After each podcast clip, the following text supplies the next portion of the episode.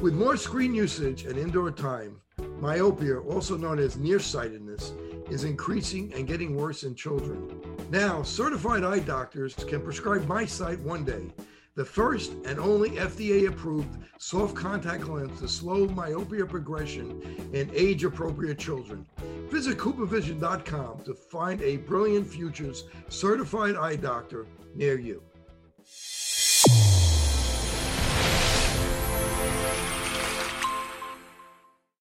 Your eyes and your vision are under attack, damaging blue light from the sun. Your phone, your computer, your tablet, even light bulbs and car headlights is constantly bombarding you. The good news is our eyes actually already have a line of defense to counter the effects of blue light. This defense is made up of three pigments called carotenoids. MacuHealth with Micromicelle, the only supplement with the exclusive patent on all three macular carotenoids and Micromicelle technology. OIE Broadcasting is the emerging leader in social media. We use scientific entertainment to drive more patients into your office. Visit OIEBroadcasting.com and sign up today. Welcome back to part two of my interview with Dr. Jeff Augustine. In this episode, Dr. Augustine discusses refractive surgery, including SMILE, LASIK, and PRK. If you're new here and you like our interviews, press like, subscribe, share, and hit the bell. Also, please leave comments.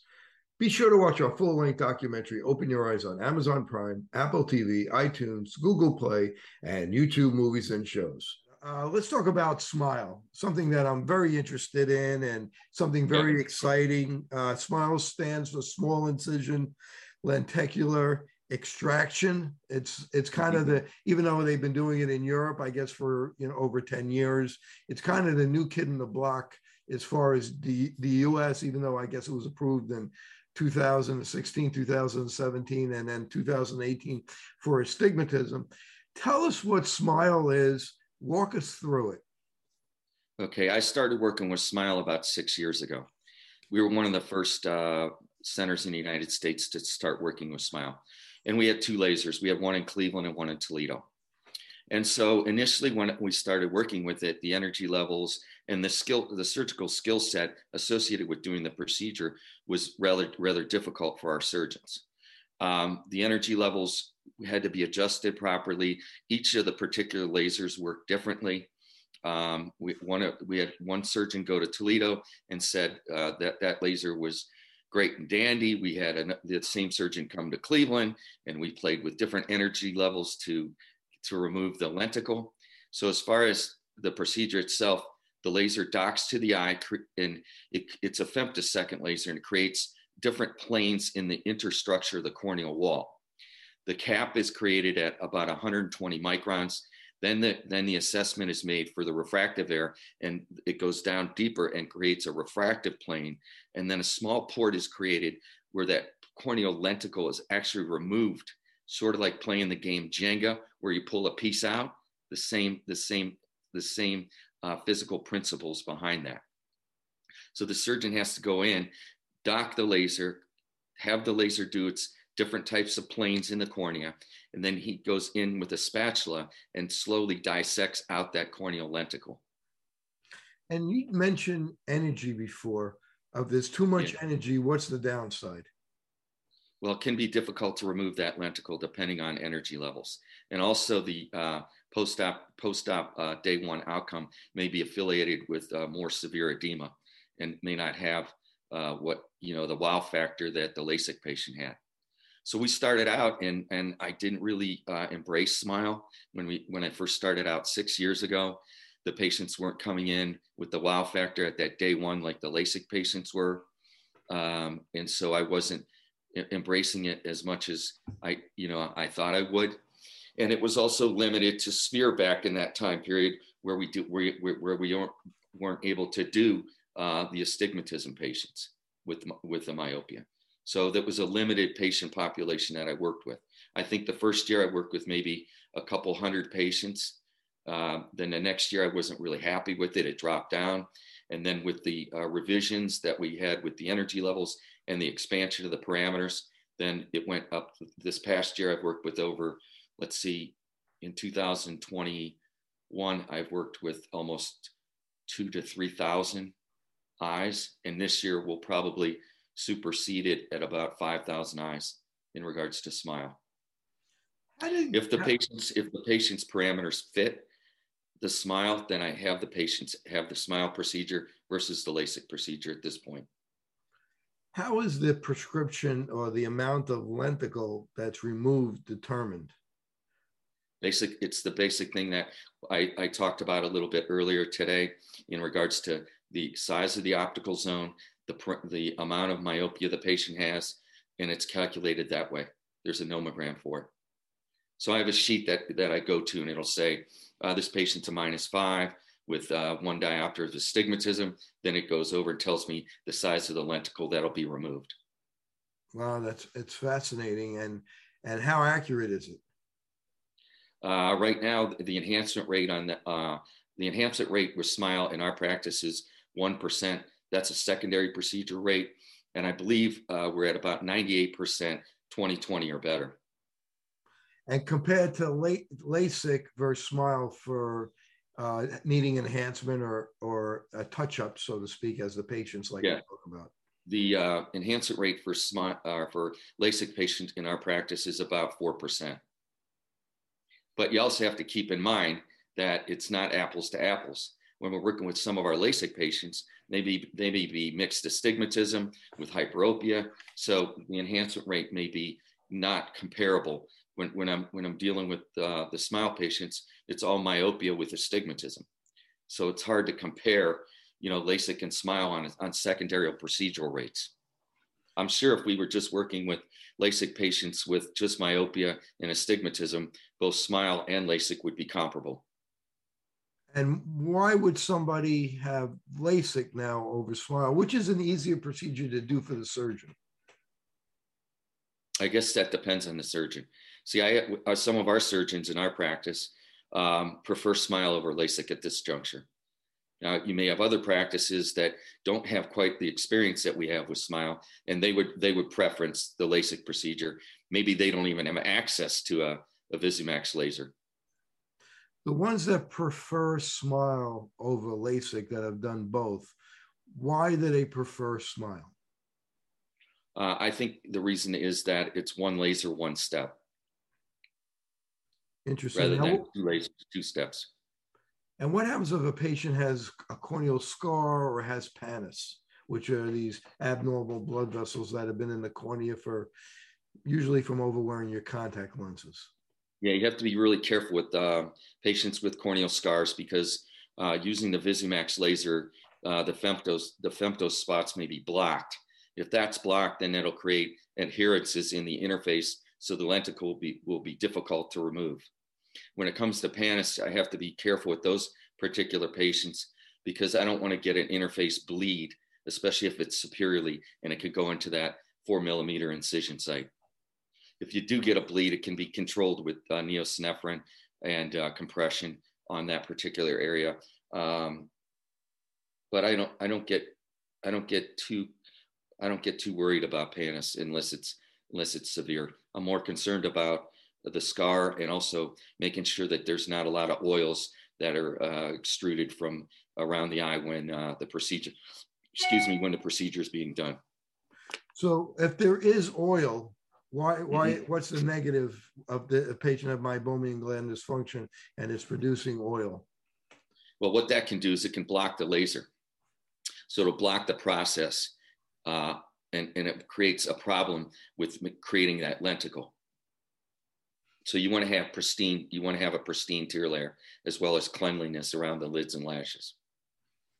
And the recovery time for each one, LASIK versus Smile, can you compare that? Uh, recovery times are, uh, well, for instance, you know, I saw about 10 patients this morning. Um, five had LASIK, five had Smile. The recovery is pretty comparable. They're all functional at day one but just a little bit different approaches in regards to um, you know that first week and how to take care of the eye but functionality they're they were all all fine uh, i think 90 90% of my patients this morning were uh, 2020 and uh, both lasik and smile and if there is a scar is there a degree of how bad the scar is And would you, which, what procedure would you do if the patient does have a, a scar? Uh, I would lean towards the patient undergoing surface ablation or PRK, depending on the severity of the scar. And how about for contact sports? Is there an issue with uh, with with Smile? No, I tend the patients that are involved with the contact sports, I tend to lean towards, you know, with this point in time, undergoing uh, a smile procedure if they fit the parameters of it. You know, in years past, um, when I didn't have access to smile, uh, I worked with a fair amount of patients that had, you know, had LASIK without any any, any problems with that. You know, as far as flap goes, but I'm I was conscious of it. And how long does the, the smile procedure take? About seven to eight minutes, depending on the surgeon. I work with four different smile surgeons. They're all a little bit different. And uh, but how much? How long is the laser actually on the eye for? No, the laser's on the eye for about uh, 20 seconds at this point in time.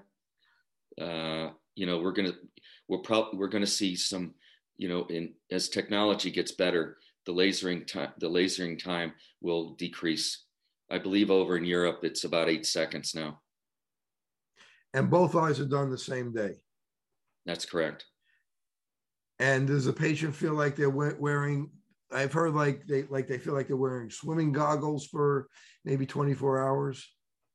No, I the patients I'd let them know that you know immediately after the procedure we'd expect them to notice an improvement. You know, it's not Disney World right away, yeah, but they uh, tend to tend to do fairly well immediately post-op. We have them uh, go home and we give them Valium and some Benadryl. They go and sleep for a couple hours.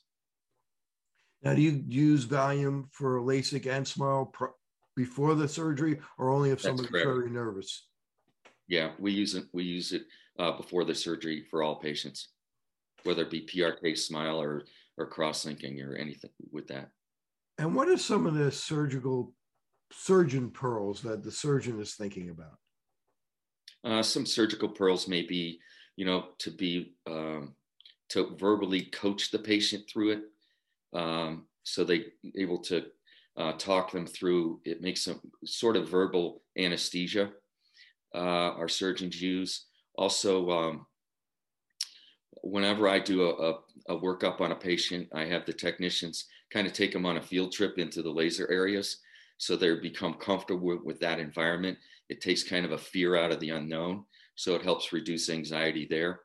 Also, being meticulous around and how to uh, surgical pearls to remove the, the lenticle and make sure that there's no um, residual uh, cornea left. So the surgeons look at that carefully. Uh, maintaining the integrity of the incision site so there's no uh, corneal abrasions near that site that can help prevent any ingrowth. Uh, another surgical pearl is washing the interface out. Some of our surgeons wash the interface, some don't. So there's been a, a mild debate on whether to wash that inside that pocket. And what are some of the side effects that we have to look out for? Uh, some of the side effects may be um, uh, regression uh, that may lead towards uh, having a secondary procedure. Also, um, uh, I'm, try- I'm, trying to think. That, Any that's probably any bad infections or you know, I haven't visual I fluctuations not, or anything? I personally have not seen any infections with smile in our practice and uh, but there's always a risk for that I think um, you know I emphasize compliancy with lid hygiene as well as compliancy with utilizing the antibiotics properly. Uh, so I not I have not seen uh, any infections associated with the smile procedure in my experience. And the post-op care is it antibiotic steroids? Is it anything different? Yes. it's exactly the same thing as lasik. And for PRK, about a week? Yeah it depends on the severity of the refractive area. May extend the corticosteroid additional week my understanding is a lot of combat military personnel and uh, police are choosing smile over over lasik i have to agree with you you know and and uh, so again, also a professional, someone who's a high level athlete and maybe a Division One athlete or pro- professional athlete. Would th- this is obviously uh, preferred over LASIK, and how about compared to PRK? Um, I think you know if we if I have the choice, you know, PRK is certainly a an elegant, fantastic procedure. Um, in in my experience, I have the patients, you know, with PRK do one eye at a time uh, because the functionality can be can be very difficult for that first couple weeks. So I, I generally space the PRK patients out uh, um, about a month apart on their eyes so that they can get back to work. They can do do one eye at a time. Um, I do like PRK. We also do PRK over top of uh, previous LASIK patients for secondary procedures. We don't lift flaps after uh, two or three years out. We do PRK on top. So that prevents the issue regarding uh, epithelial ingrowth. So PRK stands for photorefractive keratectomy. Uh, so walk us through now. So we talked about LASIK, we talked about SMILE, and now let's talk about the third corneal refractive procedure, PRK, which is photorefractive keratectomy, which you just started talking about. Walk us through that procedure. Uh, how first first thing is how often is PRK being used compared to LASIK and SMILE, and is it is it falling out of favor other than like special cases like you were just speaking about a, a couple of minutes ago? Yeah, I think if you look at uh, our particular practice, um, certainly LASIK and SMILE uh, are practice builders. Um, you know, generally PRK patients um, can be a little bit uncomfortable. They have to have more visits uh, to the practice, and their uh, their uh, functionality uh, initially isn't that uh, doesn't have quite the wow factor of LASIK and SMILE. So with PRK, the epithelium was removed, which is about 50 microns. Then the ablation takes place on the anterior stroma based on the refractive error of the patient. Epithelium is removed in our practice with alcohol. Um, and then a bandage contact lens will be uh, put on the eye. The bandage lens has no prescription in it, but prevents the eyelid from uh, squeegeeing across the epithelium and also helps with pain management. I have the patient utilize four different types or four different types of drops in PRK patients and we also uh, we also give them some pain meds because it can be a little it can be fairly uncomfortable initially when having it. Um, I have the patients utilizing an antibiotic, uh, utilizing uh, corticosteroid, as well as a non-steroidal anti-inflammatory such as ketorolac. I have the patients uh, utilize the ketorolac for the first three days, four times a day. I see the patient at day one. I see the patient at day three. I do a bandage contact lens uh, exchange at day three, and I see the patient at day six and seven for the bandage contact lens removal. At that point in time, I start tapering the patient on the corticosteroid at three times a day for a week, twice a day for a week, one time a day for a week, over a month's period of time. During that first three days, uh, I have the patient chill the artificial tears in the refrigerator and have them utilize them every two hours while awake. So that seems to help uh, with the discomfort. And I've gotten, it, it, I, I've managed the, I've managed those patients quite well in regards to their uncomfortability. It just doesn't have the uh, years years ago. PRK was, uh, you know, was the first procedure in the United States that was utilized, and at that point in time, the patients were pressure patched. That we didn't have uh, good pain management strategies. PRK was not uh, was not um, being overly, overwhelmingly uh, embraced back in the early 90s, how it is today. And today it's a very safe procedure that works very, very well for those certain patients that uh, demand that type of procedure. And what are you using to remove the epithelium? Are you using a laser or are you using something else? We use al- alcohol to remove the epithelium. And how difficult is to get the epithelium off and to get it nice and clean? Uh, it's not difficult at all. It's put in a little chamber and it's wiped with a Weck-Cel. And then after you remove the epithelium, then that's when you bring in the excimer. Yeah, they they do they do the whole the patient's under the excimer the whole time. And what is the average time you think that a patient needs to be in the contact lens? The average patient is it four days? Is it a week? What do you think it no, is usually? I'm very conservative when it comes to uh, keeping the bandage contact lens in on the PRK patient. Um, you know, I, I, in the past I may have taken it out too prematurely and the epithelium uh, sloughed. So I keep the patients in that contact for six to seven days with one exchange in the middle. And do we do we ever have to worry about recurrent corneal erosions after PRK? Uh, no, actually, um, when it comes to uh, when it comes to uh, those patients that have recurrent corneal erosion, PRK or PTK uh, is the laser procedure of choice. It creates a new basement membrane, so it cuts down on recurrent erosions. I have seen patients though that have had recurrent erosions with PRK. It's very rare, very rare. MacuHealth, your science born and tested solutions for visual performance, macular degeneration, and dry eye syndrome. New products coming soon. Embrace the science. And as far as thinner corneas, is PRK better for a thinner cornea and a higher prescription? Uh, certainly, PRK can be a, uh, a great procedure for thin corneas, but I don't I, I don't go very on the level of myopia with PRK, I tend to uh, not go with high myopia with PRK due to healing responses. And higher myopia, which procedure would you use with with higher myopia before we get to ICLs?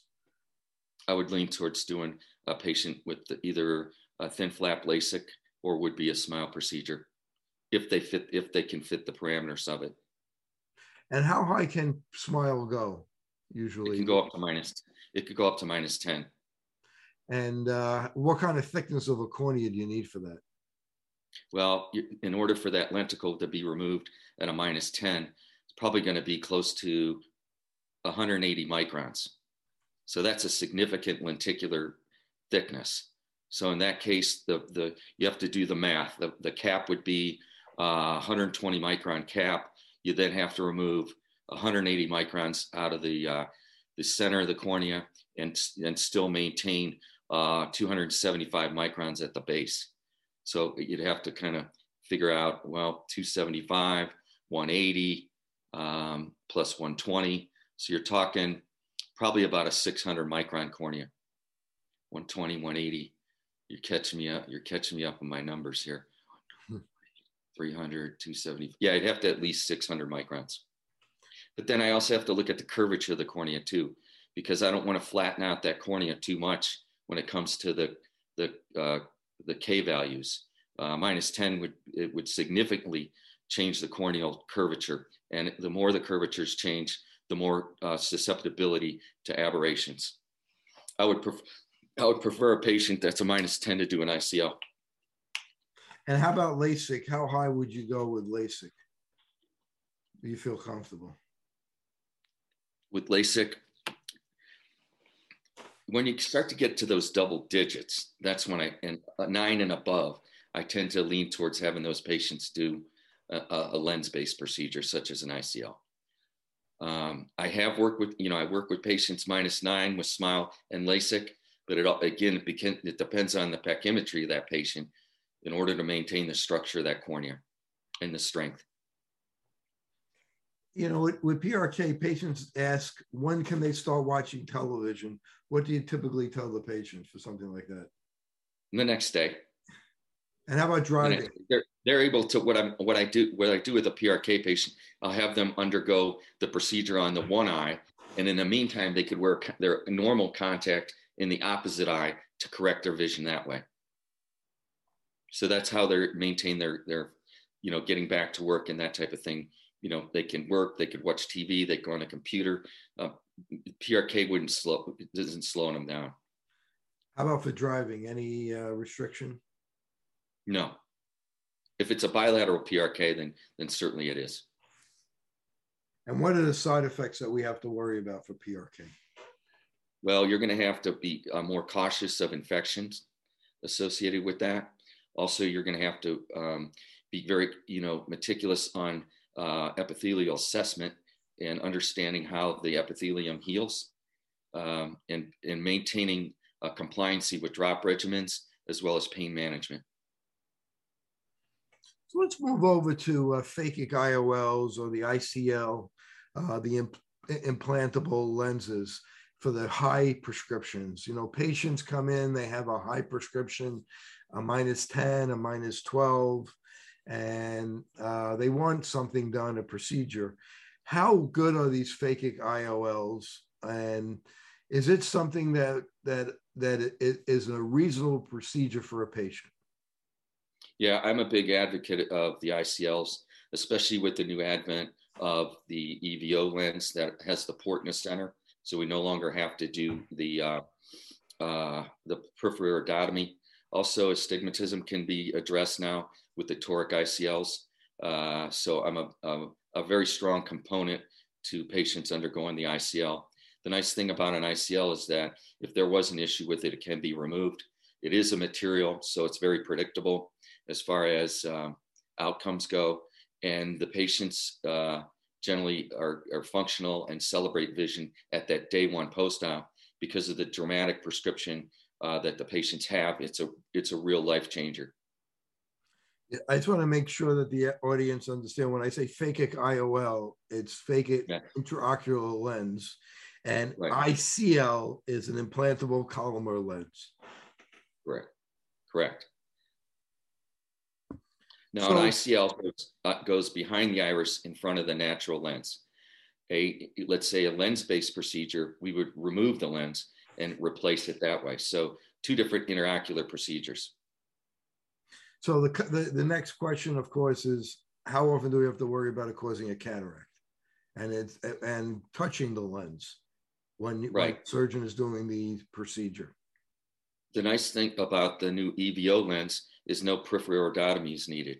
Sometimes, if you have an aggressive peripheral iridotomy, that can that can spark a cataract. So that that's been eliminated. Um, the sizing is critically important for the ICL so that it sits in that sulcus properly. So ultrasounds are going to be very, very important and, and, and getting an idea uh, the size of the eye, the anterior chamber depth, so that you can better fit an ICL so it doesn't touch or induce a cataract. If a cataract was to occur with an ICL, the ICL would be removed, the cataract would be removed, and a new lens would be put in its place. And is that something you've seen quite a bit of, or not really? Very rare. Very rare. Another issue is the rotation uh, of the ICL in, in patients that have high amounts of astigmatism. That sizing has to be critically important because if it rotates out of position, then certainly that can complicate the refractive error of the patient. And how about a multifocal ICL uh, in people over the age of, I guess, 40? Yeah, there's no, there's not a multifocal ICL.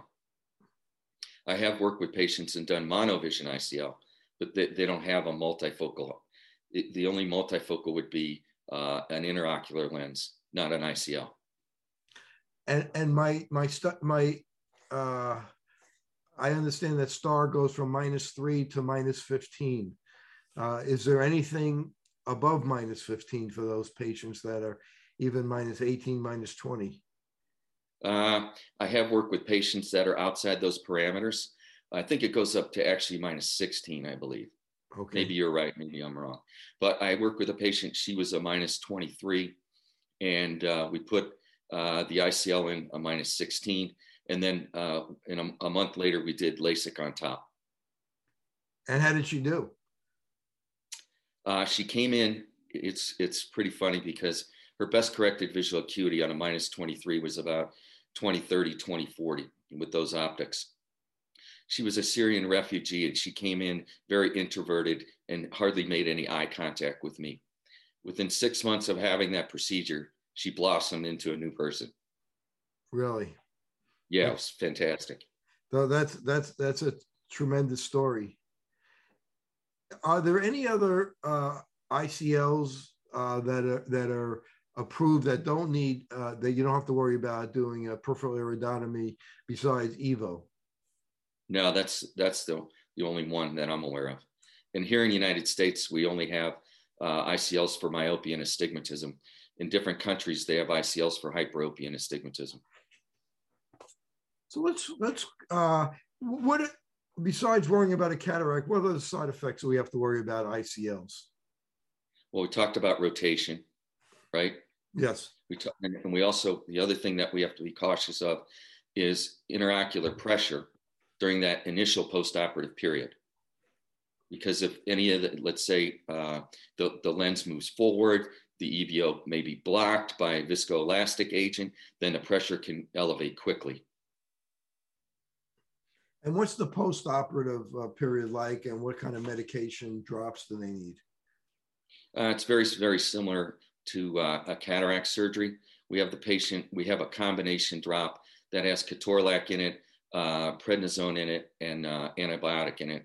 And it's generally three times a day for the first week, one time a day for the next two weeks. You have to be caught, these patients have to be a little bit cautious, like catar- cataract patients with bending over and lifting, that type of thing for the initial uh, post-operative period. Is that drop compounded? Yes. And what, what, what do you happen to know where you get where you guys get that from?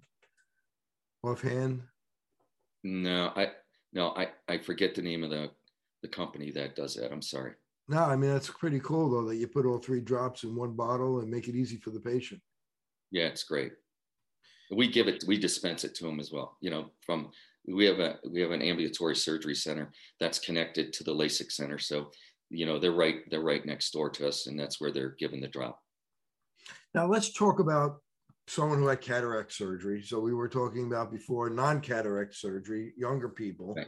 and now people get older. They need cataract surgery, and there's great options for them as far as uh, implants, as far as multifocal right. and premium IOLs. Can you talk about those and and your experience?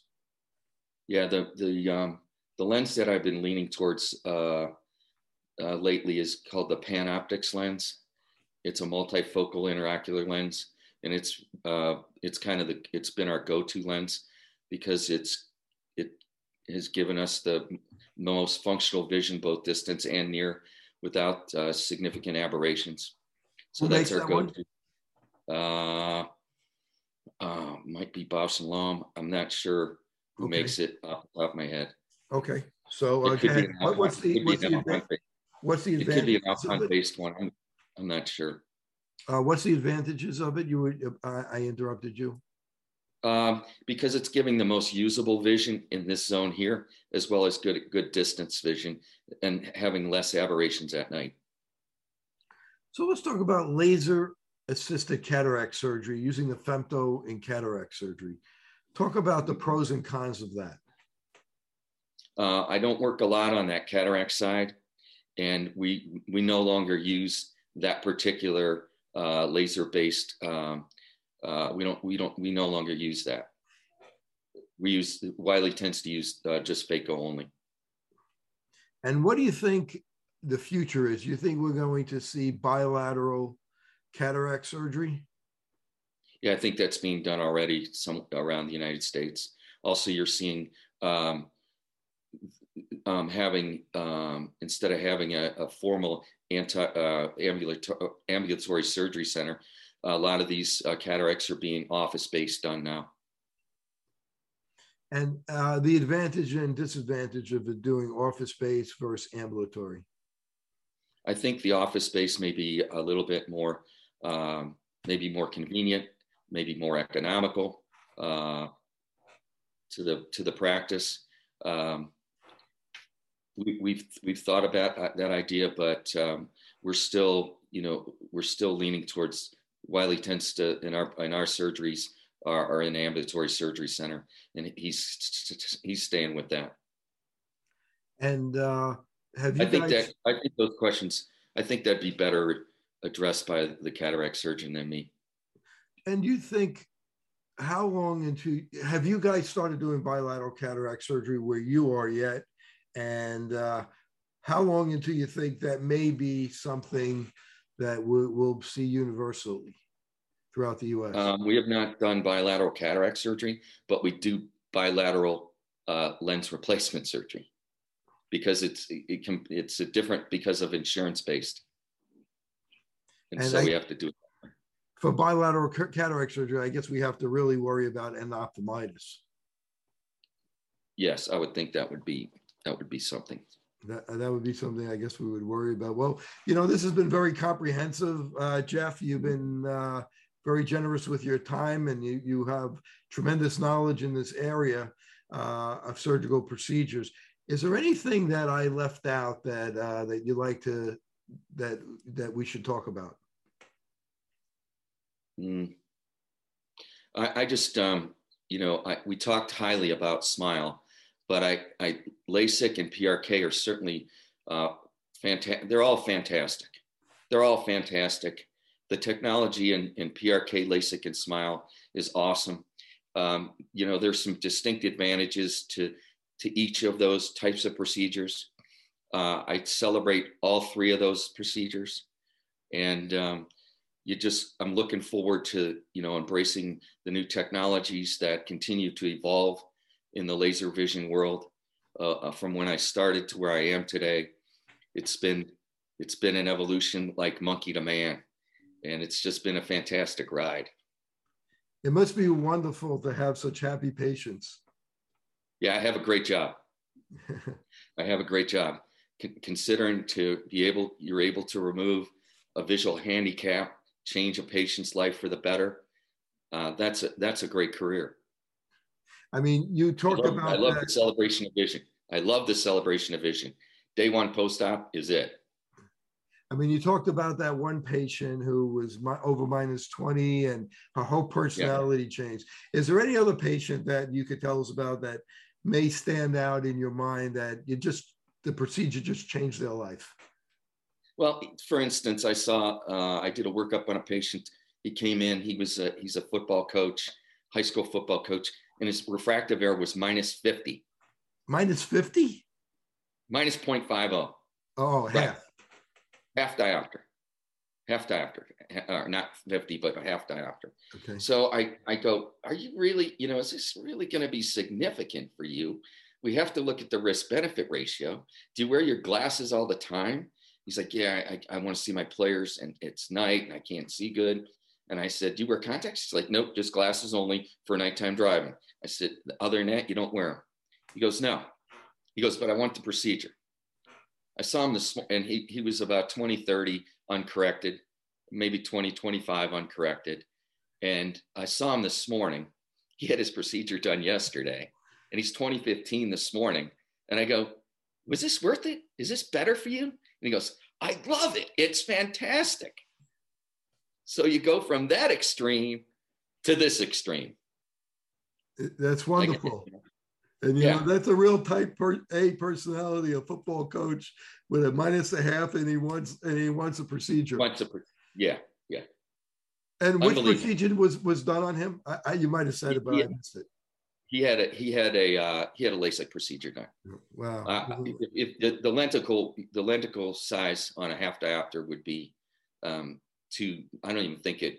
I don't think Smile even does a minus a half. It would be too thin. So interesting. Such a great story. Well, Dr. Augustine, if people want to find out more about you or they want to get in contact with you and your clinic, yes. how can they do that? So you could go to Clear Choice LASIK, uh, clearchoicelasikcenter.com, or you can reach us at 440-740-0400. Uh, uh, there's, you can, that's the easiest way to get, just Google us or Google, uh, or yeah, just easily Google us. We have uh, two locations. One's in Brecksville, Ohio, and the other one's in Toledo. It's called the Toledo LASIK Center, and our surgeons go to and from. The surgeons I work with are, are top notch. I work with Shamik Bafna, William Wiley, and uh, Kathy, Kathy G. Uh, then we also work with uh, another ophthalmologist by name of uh, Arjan Hura. They're all fantastic surgeons. Uh, I've been, and I've been working with those guys for decades. So yeah, it's you're in a good place when you come see us. Well, thank you, Dr. Augustine. Thank you for sharing your knowledge and this great information that the public really wants to know about, and a lot of optometrists need to know about it. Uh, this is Dr. Kerry Gelb for Open Your Eyes. Thank you for watching.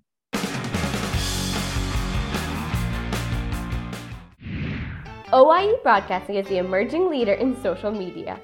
We use scientific entertainment to drive more patients into your office. Visit OIEBroadcasting.com and sign up today.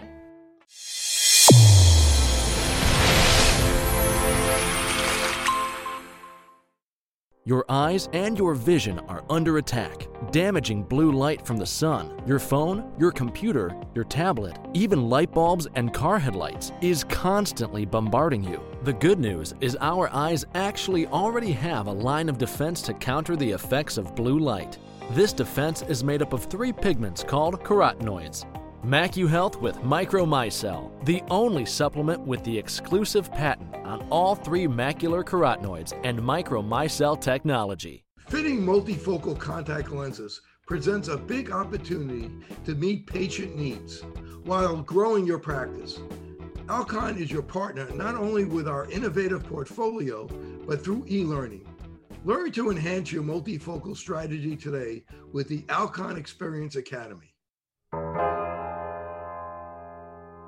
Each generation was supposed to be healthier than the last one. Lifespan was supposed to be increasing. We were supposed to be in this paradise by now. Instead of getting healthier and healthier, it seems to have gone the opposite way. Millennials were projected to be the first generation in history to not outlive the generation before them. We are certainly headed for disaster. I think a lot of people are beginning to question the whole story. We live in a time where the paradigms are shifting.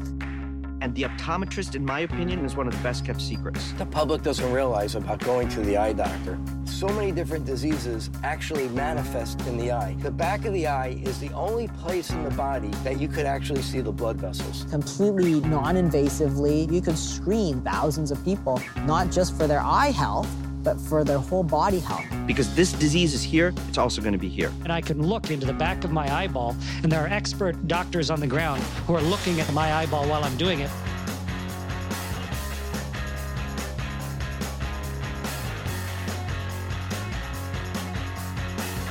The eye is the canary of the mind. The eye is the kingdom. Will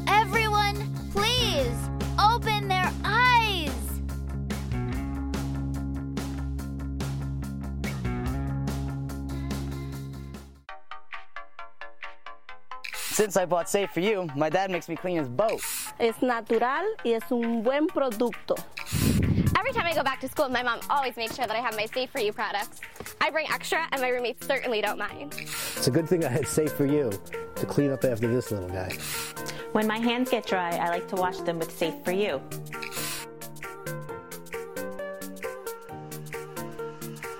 And most importantly, the reason why I buy Safe for You is because it's safe for me and you.